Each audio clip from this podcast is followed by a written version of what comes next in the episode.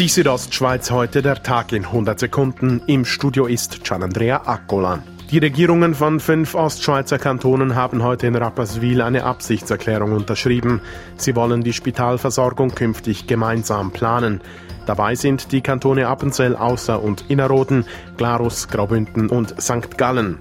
Der Bündner Gesundheitsdirektor Peter Payer sagt, das wird aber noch ein langer Weg sein. Also wir hoffen, dass wir bis in zwei Jahren Modellplanung haben und dann darum geht zu sagen, ja, wo wird was in Zukunft gemacht. Erstmals spannen in der Schweiz fünf Kantone gesundheitlich zusammen, wie es in der gemeinsamen Mitteilung der Kantone heißt.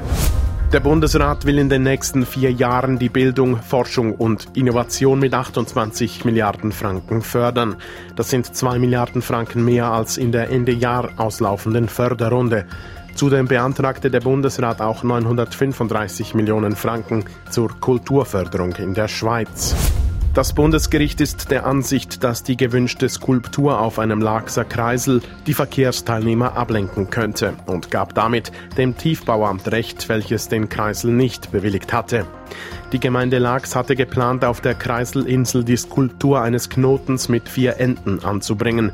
Diese hätten die vier Lachser Quartiere symbolisieren sollen.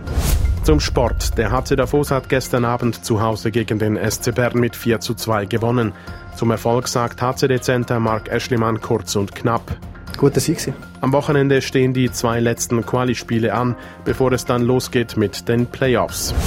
Die Südostschweiz heute der Tag in 100 Sekunden, auch als Podcast erhältlich.